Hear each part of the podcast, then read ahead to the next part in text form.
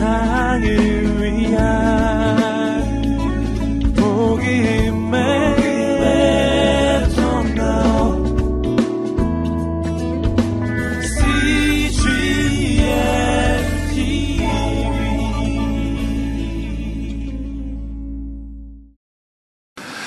우리가 인식하지 못하는 사이에 우리의 삶에 가장 큰 영향을 미치는 것은 역사관입니다.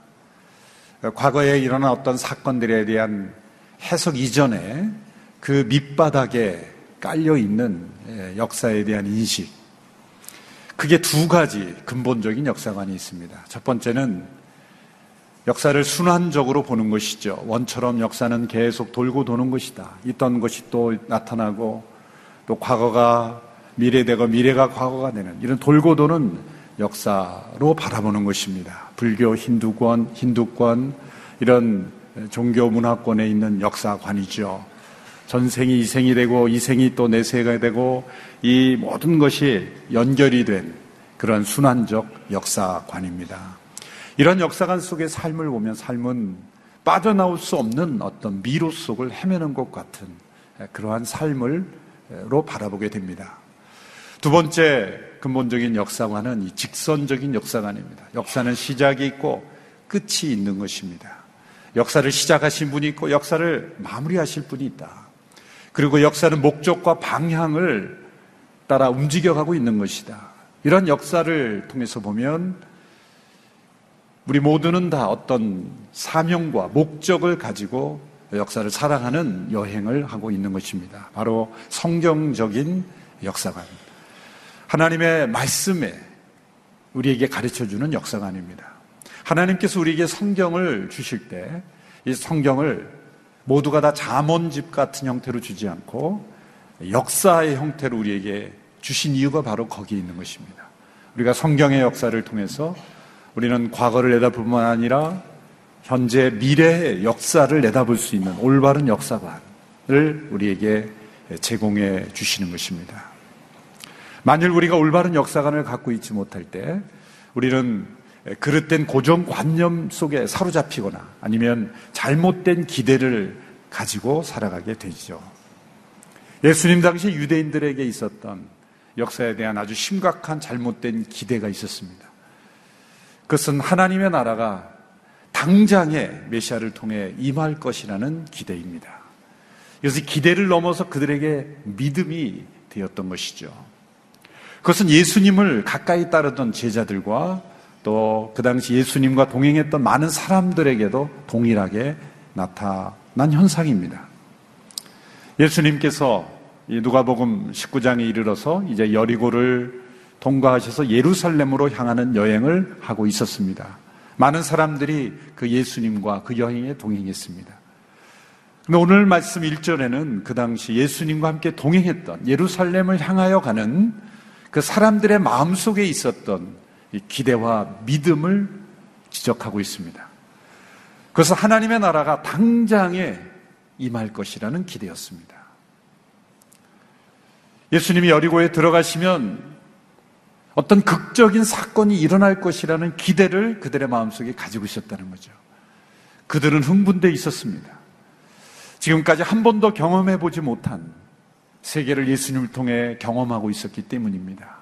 죄와 죽음과 어둠의 권세를 무너뜨리는 그런 예수님의 신비하고 또 예수님의 그 놀라운 능력과 그 교훈을 바라보면서 이제 예수님이 예루살렘에 들어가면 엄청난 이 극적인 사건이 일어남으로 인해서 하나님의 나라가 당장에 임할 것이다. 라는 기대감이 고조되어 있었습니다. 오늘 보면 1절의 말씀, 11절의 말씀을 함께 보십시오. 11절 말씀 시작.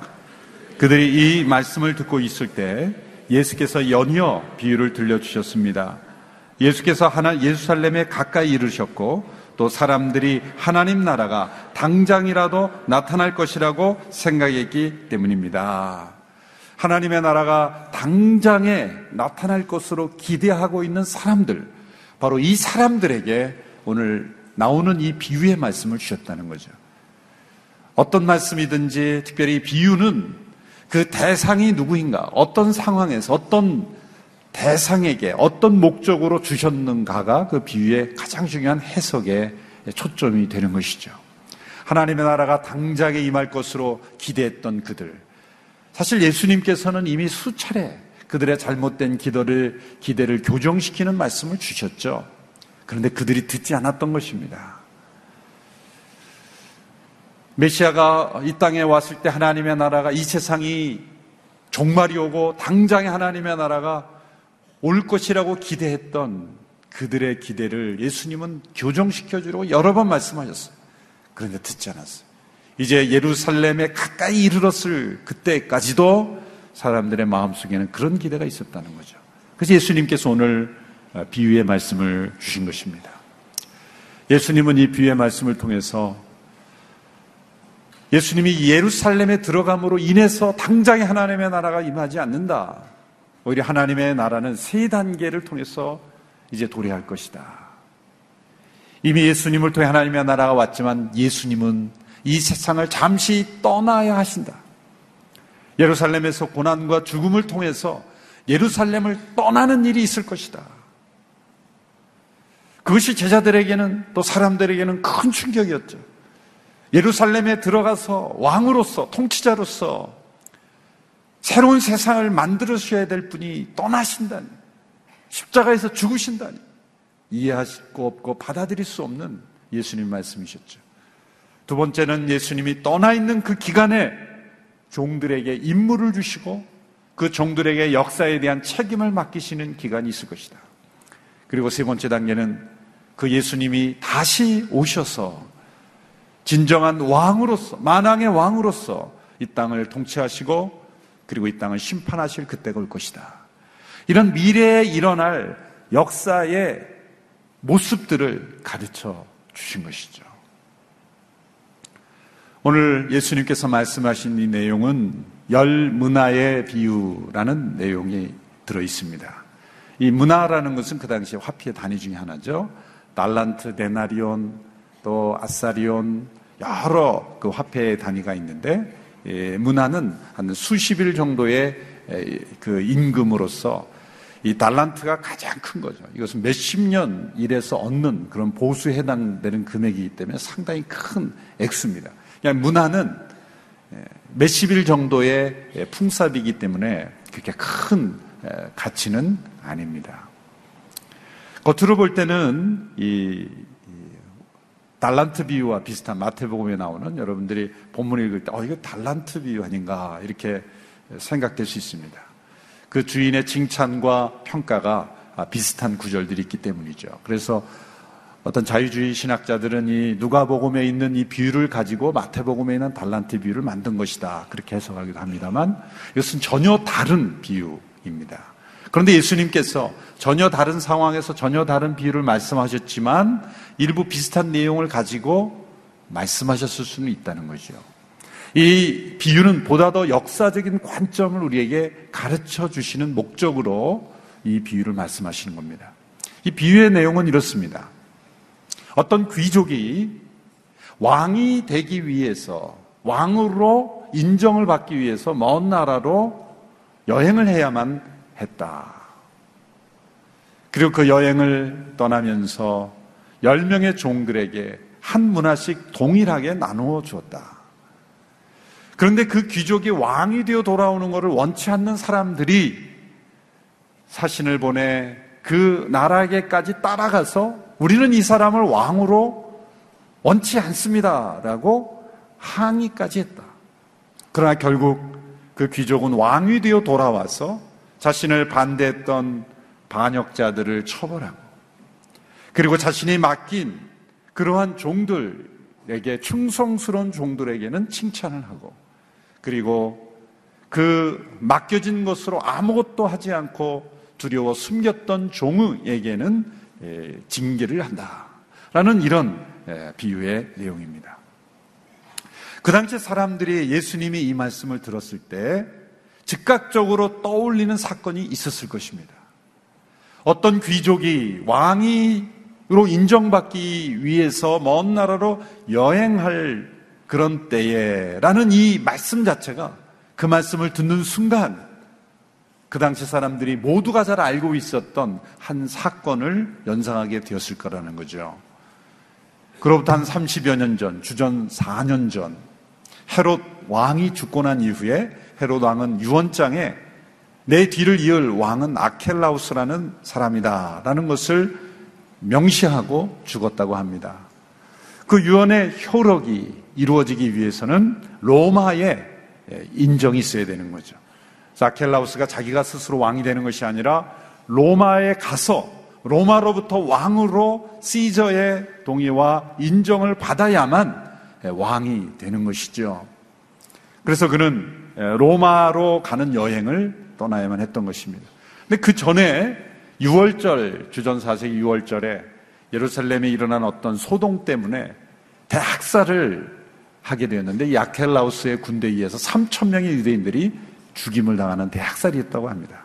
다행히 유대인들은 당연히 유대인들은 이 잔인한 자가 그들의 왕이 되는 것을 원치 않았고 그래서 그가 로마의 시저의 인정을 받기 위해 로마로 간 사이에 50여 명의 대표단을 뽑아서 뒤따라가서 시저에게 소송을 한 거예요. 우리는 이 사람이 우리의 왕이 되는 것을 원치 않습니다. 차라리 총독으로 우리를 통치해달라. 그렇게 항소를 한 사건이 있었습니다. 그 당시의 사람들에게는 너무나 잘 알려진 그런 역사적 사건이죠. 예수님께서 장차 일어날 일을 예수님께서 비유로 말씀하실 때 이 과거의 사건을 패러디해서 과거의 사건을 비유로 해서 말씀하신 거죠. 그래서 어떤 귀족이 왕으로 즉위하고자 먼 나라로 여행했다라는 이 말씀을 가지고 이제 장차 일어날 일들을 말씀하시는 겁니다. 왜 사실 이 아켈라우스가 왕이 되고자 로마에 간 것은 부정적인 사람이죠. 그런데 예수님께서 지금 예루살렘에 가셔서 예루살렘에 들어가셔서 이후에 일어날 일을 왜 이러한 부정적인 인물을 통해서 비유로 하셨을까? 라는 그런 의문이 들죠. 그러니까 비유이죠. 예수님이 아켈라우스처럼 나쁜 사람이라는 것이 아니라 그 과정에서 일어난 그러한 단계들이 장차 예수님께서 예루살렘 이후에 일어날 일들을 설명하기에 너무나 적, 동일한 단계를 거치고 있기 때문이다라는 것입니다. 또 모든 사람들이 다 그 사건을 기억하고 있기 때문에 비록 부정적 사건이지만 사람들에게 분명하게 기억하기 쉬운, 분명하게 알아듣기 쉬운, 결코 잊어버리지 못하게 할 정도로 강렬한 인상을 주었을 것이 분명합니다. 그리고 그 단계가 예수님께서 예루살렘에 들어가서 이루어질 단계를 분명히 잘 설명하고 있었기 때문에 어떤 단계입니까? 첫 번째는 이제 예루살렘에 들어가서 예수님은 떠나셔야 된다는 거예요. 예수님은 왕으로 오셨지만 사람들이 그를 반대했죠. 예수님을 왕으로 모시기를 원치 않았죠. 그래서 아켈라우스가 로마로 왕으로 인정받기 위해 떠나 있었던 것처럼 예수님은 고난받고 십자가에서 죽으심으로 이 세상을 떠나 계셔야만 한다는 것. 예수님의 떠남이 있는 시간이라는 것. 예루살렘에서 이 세상에 종말이 바로 오는 것이 아니라 그 사람들의 마음속에 있던 잘못된 꿈의 종말이 있는 날이다. 예루살렘에서 예수님은 떠나셔야 된다. 여행을 떠나셔야 된다. 하나님의 나라가 당장 오지 않고 예수님이 십자가에서 죽으심으로 떠남이라는 단계가 있을 것이다. 라는 걸 먼저 말씀하시고 그 떠나 있는 동안 이 역사에는 주님이 맡기신 종들에게 한 문화씩 맡김으로써 책임을 주시고 계시다. 그리고 세 번째는 그분은 사람들이 원치 않다 할지라도 반드시 왕이 왕으로 좌정하실 것이다. 반드시 왕으로 돌아오실 것이다. 사람들이 원치 않더라도 예수님은 반드시 왕으로 다시 오셔서 이 땅을 통치하실 것이고 그리고 이 땅을 심판하실 것이다. 이 단계가 바로 아켈라우스가 로마에 가서 왕으로 인정받아 돌아오는 그 과정이 바로 앞으로 있을 미래 제자들이 예루살렘에 들어가서 예루살렘 이후에 일어날 역사의 스텝들을 너무나 잘 보여주기 때문에 이 사건을 비유로 해서 예수님이 이 비유를 드신 거예요. 그러므로 달란트 비유와 그 초점이 약간 다른 면이 있는 것이죠. 예수님은 이 비유를 통해 역사 속에 세 종류의 사람들이 있음을 우리에게 가르쳐 주셨습니다. 첫 번째는 반역자들이죠. 이 반역자들은 누굽니까? 이 귀족이 왕이 되어 돌아오는 것을 원치 않고 반역하는 사람들, 반대하는 사람들입니다. 예수 그리스도께서 왕이심을 반대했던, 거부했던 그 당시의 사람들이 있지만 오늘 이 시대에도 예수 그리스도께서 왕으로 통치하시는 것을 거절하고 받아들이지 않고 인정하지 않는 반역자들이 있습니다. 역사에서는 인정받는 지도자라도 하나님 나라에서는 반역자가 있을 수 있다. 마지막 구절에 보면 그 원수들을 죽이는 심판이 이루어지죠. 어떻게 보면 참 가슴 아픈 거죠. 예수님이 다시 오셔서 저 원수들을 죽이라는 그런 왕으로 오신다는 것이 우리에게는 좀 충격일지 모르지만 장차 온전히 임할 그 하나님의 나라에서는 예수 그리스도와 왕이심을 반대하고 거절하는 이들은 절대로 용납될 수 없는 시대가 온다는 거죠. 지금은 용납됩니다. 지금은 인내의 시대, 은혜의 시대예요. 용서의 시대예요. 그리고 용납의 시대입니다. 지금은 예수 그리스도가 왕이심을 반대한다 할지라도 하나님 나라를 거절하고 그리고 그 나라에 들어가지를 원치 않는 원수된 자로 살아갈지라도 지금은 인내의 시기입니다. 용납의 시기에 은혜의 시대예요. 그래서 반역자들을 용납하는 그 시대. 그러나 지금은 잠시 떠나 계신 그 예수 그리스도가 만일 다시 오실 그때에는 반역자들은 절대로 용납하지 않는 그 시대가 올 것이다. 라는 미래의 역사를 우리에게 보여주시는 비유이죠. 두 번째 종류의 사람들은 어떤 사람입니까? 열 명의 종에게 한 문화씩 동일하게 나눠졌는데 두 사람이 충성된 종이었습니다. 한 사람은 와서 주인님 제가 맡기신 한 문화를 가지고 열 문화를 남겼습니다. 주인이 충천하죠. 잘했다. 충성된 종아. 내가 작은 일에 충성하였으니 이제 내가 너에게 열 고을을 맡기는 권세를 줄 것이다. 또 다른 종이 나왔습니다. 주인님 저는 한 문화를 가지고 다섯 문화를 남겼습니다. 그래 잘했다. 내가 너에게 다섯 고을을 맡기는 권세를 주겠다. 권세를 주었다. 이게 참 중요합니다. 이 종들이 왜 칭찬을 받았습니까? 충성된 종이었기 때문입니다. 그들이 왜 충성되었습니까? 무엇가를 남겼기 때문이기도 하지만 이들은 그들에게 맡겨진 것을 가지고 불평하지 않고 원망하지 않고 어떤 보상에 대한 약속이 없었음에도 불구하고 그들은 충성했다는 거예요. 이들이 이것으로 장사를 한다고 그들의 것이 되는 게 아닙니다. 맡겨진 것도 주인의 것이요. 그것을 통해 남겨진 것도 주인의 것입니다. 자기 자신의 것이 아니라 주인의 것이지만 주인의 것을 가지고 충성스럽게 장사한 이들. 이것이 바로 충성입니다. 진정한 충성은 나에게 돌아오지 않는 것이지만 주인의 것임에도 충성하는 것. 되게 건강한 주인의식이 없을 때 우리는 일을 아무렇게나 하죠. 어떤 조직, 어떤 공동체이든지 간에 이것이 당장 나에게 돌아, 무엇인가를 돌아온다고 할 때는 열심히 하지만 그러나 이것이 나에게 돌아오는 것이 아니라 그 누군가에게 돌아갈 것이라고 한다면 사람들에게는 이 동기부여가 잘 되지 않는 것이 인간의 속성이에요. 그러나 진정한 이 충성된 종은 어떻습니까?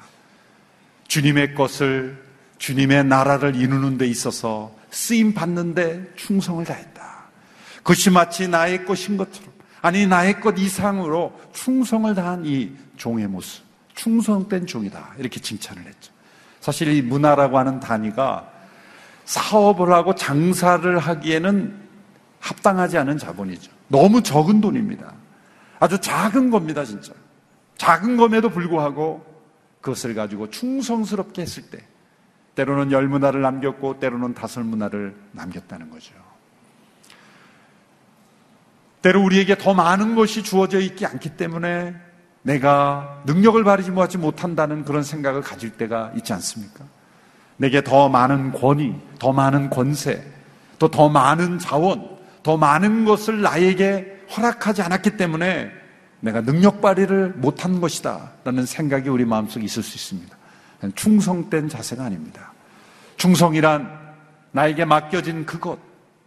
그것이 비록 작은 것이라 할지라도 그것을 통해서 움직이고 그것을 가지고 도전하고 그것을 가지고 시작하는 그러한 모습.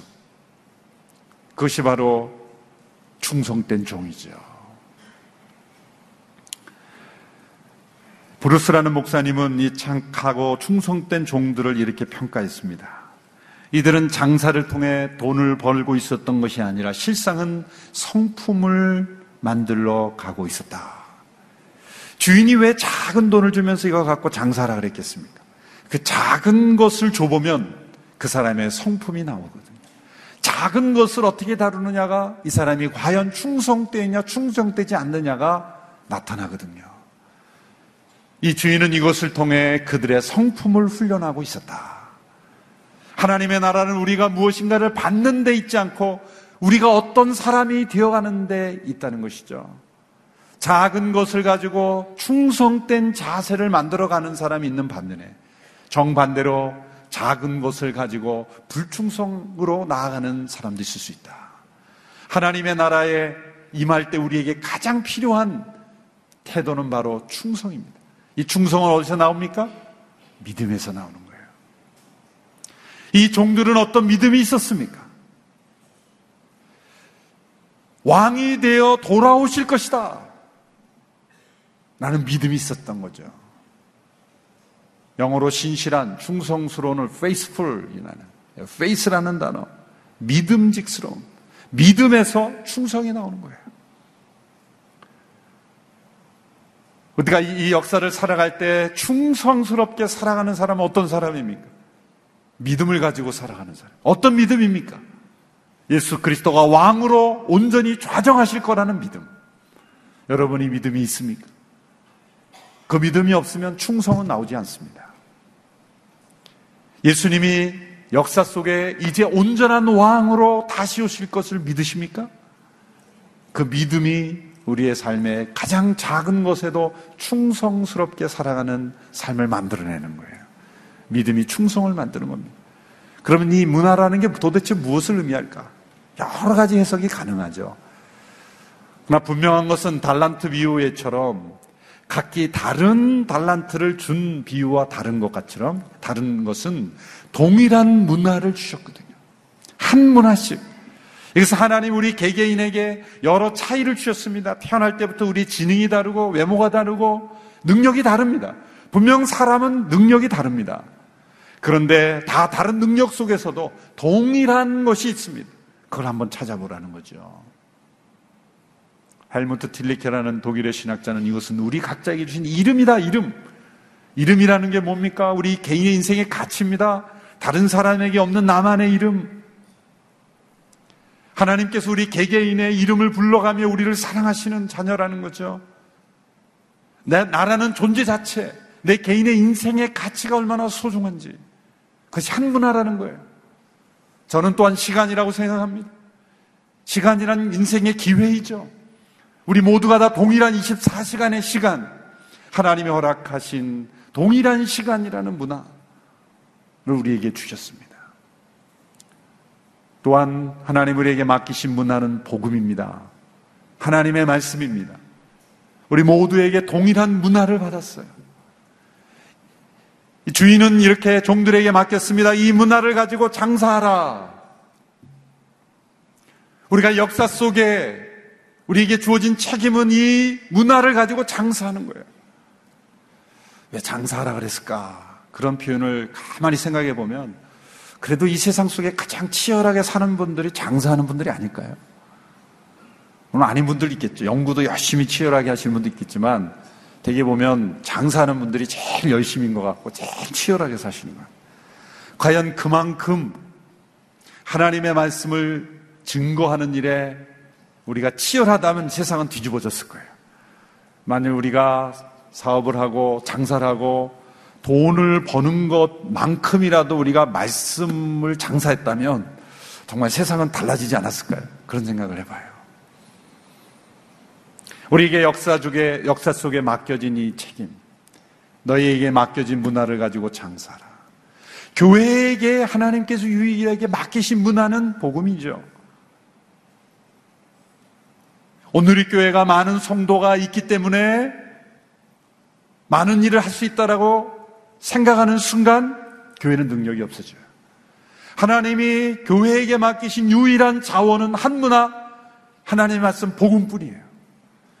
교회의 유일한 자원은 재정도 아닙니다. 많은 사람도 아닙니다. 좋은 건물도 아닙니다. 좋은 제도도 아니라 바로 문화, 복음이에요. 그래서 하나님은 공평하신 겁니다. 자, 우리 교회에 있다가 개척하신 목사님들에게 설교를 할 때 그런 말씀 드렸어요. 하나님은 공평하시다는 걸 기억해야 교회가 건강하신다. 아무리 작은 인원이 모인 교회일지라도 복음을 하나님이 맡기신 유일한 문화, 유일한 자원으로 믿고 고백하면 그 교회는 건강하게 성장할 것이다. 교회의 자원을 복음이 아닌 것으로 삼을 때는 교회는 반드시 쇠퇴할 것이다. 오늘 이 교회에 하나님께서 맡기신 유일한 문화는 바로 복음임을 우리가 고백해야 될 줄로 믿습니다. 유일한 자원이에요. 그래 공평한 거예요. 복음 뭡니까? 메시지예요. 말씀이에요. 누구나 읽을 수 있는 거예요. 누구나 들을 수 있는 겁니다. 어느 교회 누구 어느 성도에게나 동일하게 주신 복음 메시지예요. 그 복음을 잘 듣고 잘 전하기만 하면 되는 거예요. 동일하게 주어진 문화예요. 어떤 실력, 어떤 리더십, 어떤 조직, 어떠한 성도들이 모이냐에 따라서 교회가 달라지는 게 아닙니다. 어느 시대 어떤 문화, 어떤 공동체이건 간에 교회에게 주신 역사의 유일한 자원 문화는 복음뿐이에요. 그 복음을 잘 듣고 그 복음으로 장사하느냐, 장사하지 않느냐. 라는 것이 바로 충성되었냐, 충성되지 못하냐를 결정짓는 거죠. 오늘 이 교회가 충성된, 종된 교회가 되기를 축원합니다. 우리 모두가 역사에 충성된 종들의 삶이 되기를 바랍니다. 이 충성된 자들에게 무엇을 맡기셨어요? 열 고을을 통치하고 다섯 고을을 통치할 수 있는 권세를 주셨다는 거예요. 여러분 이 권세라는 단어가 중요합니다. 누구에게 권세를 줍니까? 충성된 종에게. 충성이 없는 권세는 권력이 되고 무력이 되고 횡포가 되는 거예요. 역사에 대한 충성심이 없는 사람들이 권세자가 됐을 때 역사가 얼마나 심각해지고 어려워집니까? 충성스러운 마음이 없는 사람들이 권력자가 되었을 때 이 땅이 얼마나 악해지는지를 우리는 잘 볼 수 있어요. 진정한 권위는 충성에서 나오는 거예요. 이 권세를 왜 주십니까? 장차 마지막 때에 예수님이 다시 오셔서 완전한 하나님의 나라가 임할 때 우리에게 주어진 것이 뭡니까? 주님과 함께 왕 노릇하는 권세자들이에요. 그러므로 우리는 이 땅에서 연습하는 것입니다. 우리에게 맡겨진 이 문화를 가지고 충성되게 살아갈 때 마지막 때 주님과 함께 통치할 수 있는 통치자로서의 연습. 그것이 바로 이 역사를 살아가는 우리에게 주어진 훈련 과정입니다. 이 문화를 가지고 장사하라. 우리가 어떠한 삶, 매일매일 어떤 직업, 어떤 모습을 살아가지 우리는 다 하나님 나라를 연습하며 하나님 나라에서 주와 함께 통치할 권세 연습. 그 권세의 내용은 뭡니까? 충성입니다. 맡겨진 문화를 가지고 충성되게 살아갈 때. 그것이 바로 우리에게 마지막 때에 우리에게 합당한 주의 권세를 함께 나누는 그러한 권세자가 되는 거예요. 세 번째 종류의 사람들은 악한 종이죠. 이것은 달란트 비유에서 나오는 동일한 악한 종의 모습을 보여주고 있습니다. 이 세 번째 부류의 종은 주인에게 와서 이렇게 말합니다. 주인님, 주인이 맡기신 한 문화 여기 있습니다. 천으로 싼 그 문화를 동일하게 줍니다. 저는 주인이 심지 않은 데서 거두는 그러한 완악한 그러한 주인인 줄 알았습니다. 제가 두려워서 천으로 싸서 보관해서 여기 다시 돌려드립니다. 주인이 책망을 하죠. 내가 나를 그런 주인으로 알았더냐? 내가 만일 이것을 그 당시에도 은행이 있었다 봅니다. 은행이라도 맡기면 이자라도 나올 거 아니냐? 아무리 저금리라도 뭐라도 좀 붙을 거 아니냐? 예수님 말씀하신 거죠. 자, 이 문제는 뭘까요?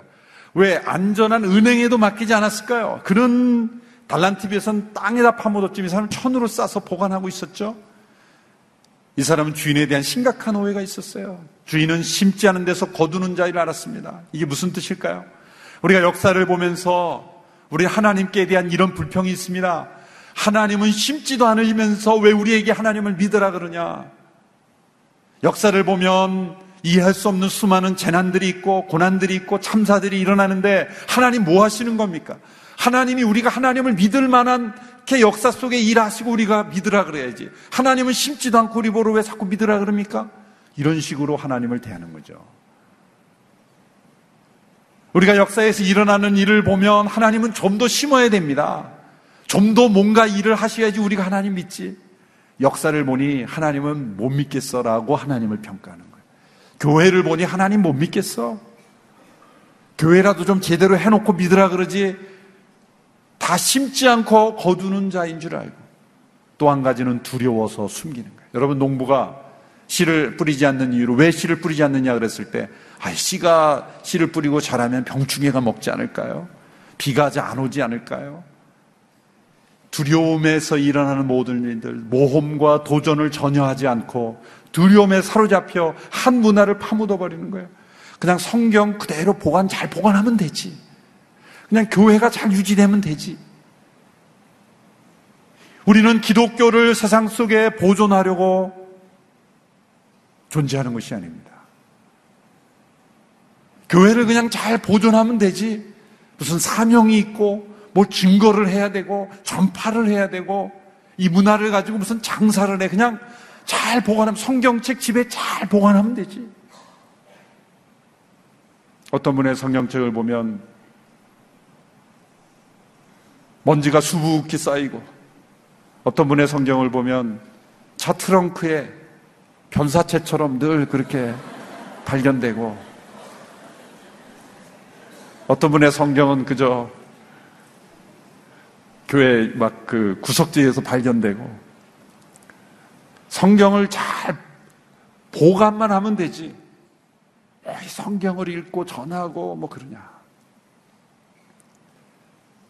이게 다 악한 종의 모습이죠. 사실 여기에 있는 분들은 반역자들은 없을 거예요. 예수님이 왕이 되기를 원치 않아서 하나님 앞에 사신을 보내서 하나님 우리 예수님 왕으로 오는 거 원치 않습니다. 뭐 그럴 담대한 분은 여기 없겠죠? 역사적에 보면 그런 분들이 뭐 니체나 뭐별 그런 분들은 반역자, 확실히 반역하는 거예요. 이 가운데 있는 우리들은 두 종류의 종일 수밖에 없어요. 착하고 충성된 종이든지 아니면 악하고 게으른 종이든지 한 문화를 가지고 잘 보관만 하고 파묻어 버리는 종이든지 그냥 시간 내 인생 그냥 잘 보존만 하다 가는 인생이든지 아니면 이것을 가지고 장사를 자신의 시간, 물질, 지능, 재능, 삶, 말씀 하나님 우리에게 주신 동일한 문화를 가지고 장사를 해서 주 앞에 충성되게 그렇게 인정받는 종이 되는지 둘 중에 하나입니다. 예수님은 예루살렘에서 떠나셔서 계십니다. 그리고 다시 오실 것입니다. 그리고 그 가운데 기간 동안에는 우리에게 한 문화씩 맡겨진 것입니다. 역사에 대한 책임을 우리에게 맡기신 것입니다.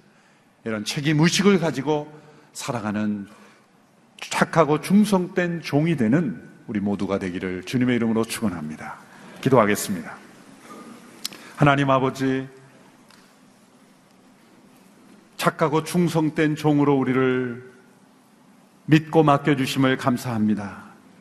역사에 대한 책임, 우리에게 맡겨진 한 문화 한 문화, 장사하고 도전하고 모험하고 실천하고 행함으로 주님 앞에 인정받는 우리 모두가 되게 하여 주옵소서. 두려움에 사로잡혀 주인에 대한 오해 속에 자신에게 준 문화를 파묻어 버리고 그저 보관만 하는 게으른 종이 되지 않고 역사에 대한 책임 의식을 가지고 왕으로 온전하게 임하실 주님을 기다리며 준비하며 주님 다시 오심을 확실히 믿고 충성된 종으로 살아가는 모두가 되게 하여 주옵소서. 예수님의 이름으로 기도하옵나이다. 아멘.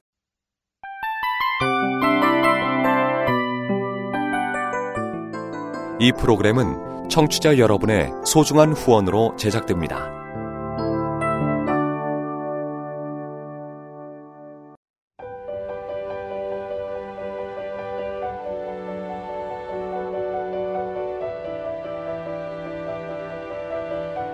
세상에는 수많은 교회들이 있지만 더 깊이 있는 말씀 강해를 찾기 위해 크기로만 교회를 선정하지 않습니다. 보다 좋은 영적 콘텐츠를 더 많이 나누기 위해 방송비를 받지 않습니다. 1년 365일 복음만 전하고 싶어서 우리는 광고를 하지 않습니다. 온누리의 복음을 땅끝까지 CGN TV와 함께 땅끝 성교사가 되주세요